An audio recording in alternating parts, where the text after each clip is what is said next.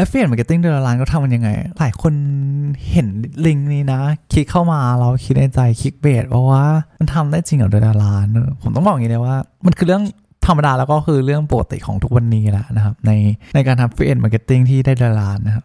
ก็มีหลายเจ้านะครับ แล้วก็มีหลายแบรนด์ที่สามารถทำได้ แต่ถ้ามองไปถึงในระดับโลกหรือคนจีนที่เขาทำกันเนี่ยไม่ใช่เรื่องไกลตัวเลยนะครับอัปเกรดดิพอชแคส making an impact การกระทำเล็กๆ สามารถสร้างการเปลี่ยนแปลงที่ยิ่งใหญ่ ในชีวิตของใครบางคน และนี่แหละครับ คือเหตุผลที่คุณต้องฟัง อัปเกรดดิ อัปเกรดหรือยัง อัปเกรดเลย อัปเกรดดิ ก่อนเท้าความถึงเรื่อง FA เนี่ย ผมอยากจะให้ทำความเข้าใจเกี่ยวกับเรื่องของยุคก่อนจะมาทำ FA สักนิดนึงนะครับ ก่อนหน้านี้เนาะเรียกว่าระบบตัวแทน เรียกว่าตัวแทน marketing แล้วกัน ระบบตัวแทนเนี่ยเรียกว่าปัจจุบันเนี่ยเรียกว่าหมดไปละหมด การแบบได้รับความนิยมใครทำเอางี้เฉย เรียกว่าเฉยมากเพราะว่าในแง่ของแบบทั้งโลกแล้วก็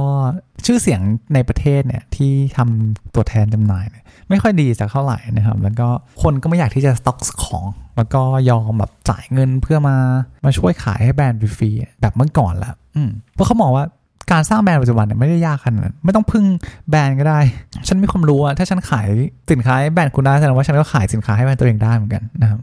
แล้วข้อเสียของระบบตัวแทนเนี่ยก็คือหนึ่งเลยมันเหนื่อยนะครับมันเหนื่อยแล้วก็ขายยากแล้วก็ความเสี่ยงค่อนข้างเยอะ เออ ซื้อของมาจากแบรนด์แล้วเนี่ยแบรนด์ขายได้เงินเรียบร้อยแล้ว แต่ว่าความเสี่ยงอยู่ที่เรา เราขายไม่ได้ก็ของตกค้างสต็อกอยู่ที่เรานะครับ แล้วก็กำไรที่ที่ได้เนี่ยมันค่อนข้างที่จะไม่ค่อยคุ้มกับการ invest ในแง่ของ ไปซื้อผลิตภัณฑ์ของเขามา มาขายต่อสักเท่าไหร่นะครับ เพราะสุดท้ายเราขายให้เราเท่ากับเราทำ marketing ให้แบรนด์ได้เต็มๆเลย ทีนี้พอมาถึงอีกยุคหนึ่งเราเรียกว่ายุค affiliate marketing เนี่ยหรือคำว่านายหน้านายหน้าอะไรเงี้ยที่ที่เราได้ยินกันบ่อยๆผมชอบมากเลยนะ ผมรู้สึกว่าผมคำนี้มันฟังดูเป็นแบบ positive มากนะครับในในเชิงบวก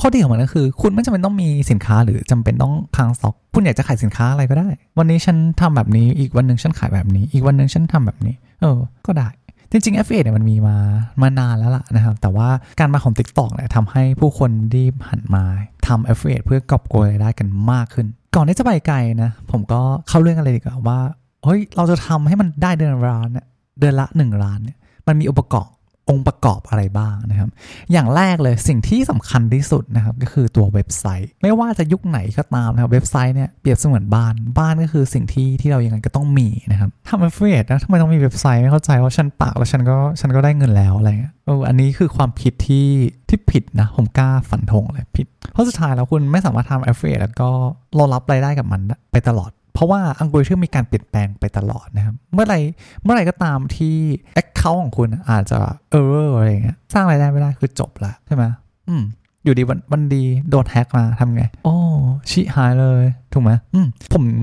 ไม่ค่อยเห็นนะในในไทยที่คนที่ไปโฟกัสเกี่ยวกับการทำเว็บไซต์สักเท่าไหร่ เว็บไซต์เนี่ยเปรียบเสมือน portfolio นะครับ มันสองแง่ มันทำงานสองแบบ แบบแรก ยกตัวอย่างเช่นเวลา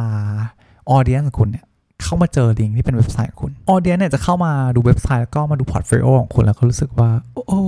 พอร์ตคุณดีจังเลยอะแบรนด์มีแต่แบรนด์ใหญ่ๆแสดงว่าคนคนนี้ได้รับความเชื่อใจจากแบรนด์ใหญ่ๆให้มาทำงานแล้วก็ให้มาร่วมรีวิวด้วยสิ่งเนี้ยพอคนที่เป็นออเดียนเขาเห็นเกิดอะไรเกิดอะไรขึ้น ความเชื่อใจครับความเชื่อใจมันเกิดขึ้นเพราะว่า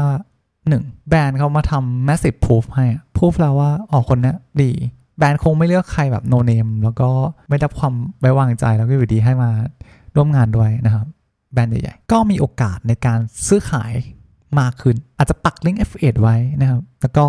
คนที่เป็นออเดียนกดเข้าไปเจอ FA ของคุณ แล้วก็เกิดการซื้อกันขายนะตอนนั้น อีกมุมหนึ่งครับ อีกมุมหนึ่งนี่ก็คือแบรนด์เข้ามา พอแบรนด์เนี่ยเข้ามาปุ๊บแบรนด์สามารถทำความเข้าใจด้านทีว่าอ๋อกลุ่มเป้าหมายของคุณเป็นแบบแบบไหน มีแบรนด์อะไรที่ที่ใช้บ้าง มีแต่แบรนด์ใหญ่ๆใช่ไหม อ๋อหรือแบรนด์ประเภทนี้นะครับ การทำ target audience ของแบรนด์เนี่ยมันจะใช้เวลาสั้นลงโดยที่เขาไม่ต้องหาข้อมูลเยอะ สิ่งนี้ทำให้อะไรทำให้แบรนด์เนาะลดระยะเวลาในการทำงานแล้วก็ในการประเมินนะครับว่าควรที่จะใช้คุณหรือไม่ ถ้ามันโดนแล้วก็ตรงใจเนี่ยมันจะทำให้แบรนด์ตัดสินใจใช้คุณแล้วก็มีการเช็คเอาท์ได้เร็วขึ้น มันหมายถึงว่าเท่ากับคุณก็จะได้รับเงินเร็วขึ้น แล้วก็ถูกจ้างวาน ในแง่ของการทำรีวิวได้เร็วขึ้นด้วยนะครับ แล้วมันก็สามารถต่อรองได้นะอ๋อฉันรีวิวคุณแล้วฉันขอทำ affiliate ด้วยนะ ฉันก็ปักด้วย เป็นไงครับรายได้ 3 ทางโอ้จาก audience จาก affiliate แล้วก็จากแบรนด์นะครับนี่คือสิ่งที่ที่ควรที่จะทำ สำหรับเว็บไซต์ เปรียบเสมือนเป็น portfolio ที่สำคัญถ้าคุณสามารถทำ tracking ได้นะว่าพฤติกรรมของคนที่เข้ามาบนเว็บไซต์คุณเป็นแบบไหนเนี่ยโอ้จะยิ่งดีเลยแต่ตรงนี้ตรงนี้ต้องมันมันจะลึกนิดนึงนะครับมันจะลึกนิดนึง เอาเป็นว่ามีเว็บไซต์ portfolioได้เนี่ยดีกว่าไม่มี หรือไม่ทำเป็น portfolio ก็ได้ทำเป็นเว็บ affiliate ไปเลยก็ได้นะครับ อย่างนั้นก็ได้เช่นกัน ก็ขึ้นอยู่กับว่าคุณมองหาอะไร อย่างที่สองก็คือการวิจัยตลาด การที่คุณจะเป็นนายหน้าสักอย่างหนึ่งเนี่ย คุณก็จำเป็นต้องวิจัยใช่ไหมว่า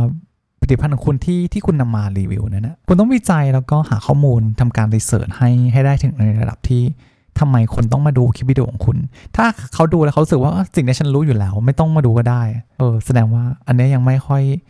success ใน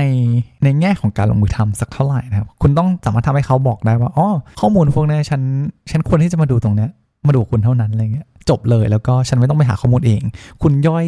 ออกมาในรูปแบบช็อตวิดีโอ 15 วิ 30 วินาที จบแล้ว เออ อะไรอย่างเงี้ยหรือถ้าคุณทำงานวิจัยได้ได้ดีมากๆ แล้วมีความน่าเชื่อถือมากๆ หรือทำคอนเทนต์ให้ให้โดนใจเนี่ย มันก็มีโอกาสในการทำ affiliate แล้วก็เพิ่มกระตุ้นยอดขายได้ได้มากขึ้นอีกซึ่งต่อมาที่สำคัญ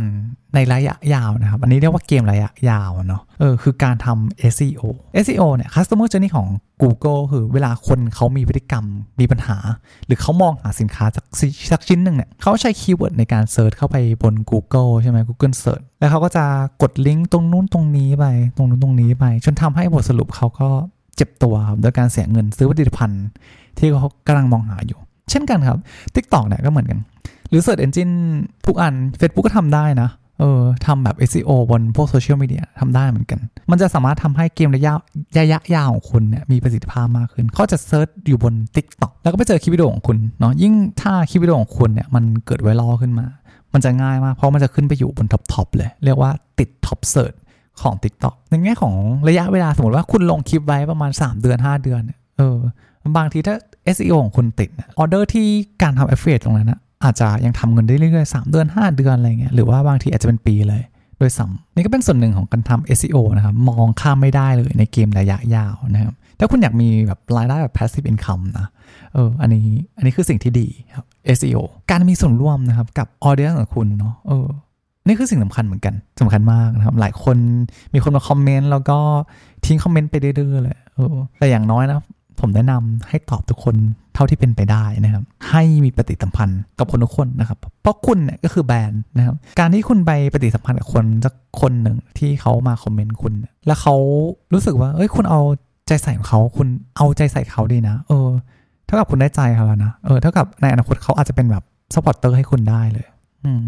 แล้วก็เนื้อหาที่สามารถสร้างคุณค่าให้กับคนได้ สร้าง inspire แล้วก็ทำให้เขา action บางอย่าง ได้นะอันนี้ก็สำคัญ สิ่งสุดท้ายครับก็คือ metric metric เนี่ยก็คือการวิเคราะห์ metric เนี่ยอย่างเช่นเขา on กี่โมงเออเขาซื้อกดลิงก์ affiliate ของคุณที่ไหน ช่วงเวลาไหนวันไหนเขามีการใช้จ่ายมากที่สุดทำวิดีโอแบบอย่างไรทำให้เออ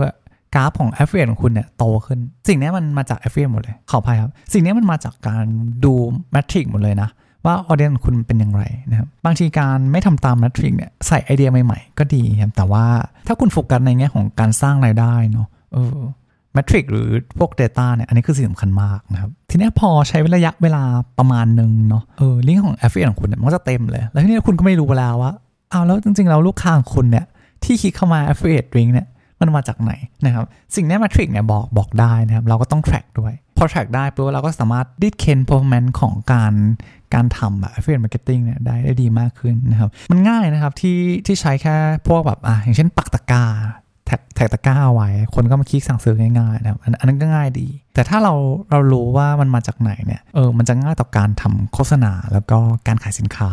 ได้ดีขึ้นมาก ๆ เลยครับ ใครที่ชอบพอดแคสต์เกี่ยวกับโซเชียลมีเดียเกี่ยวกับ digital marketing หรือ advertising นะครับ ก็สามารถติดตามกันได้นะครับ ในเรื่องราวพอดแคสต์ดีๆ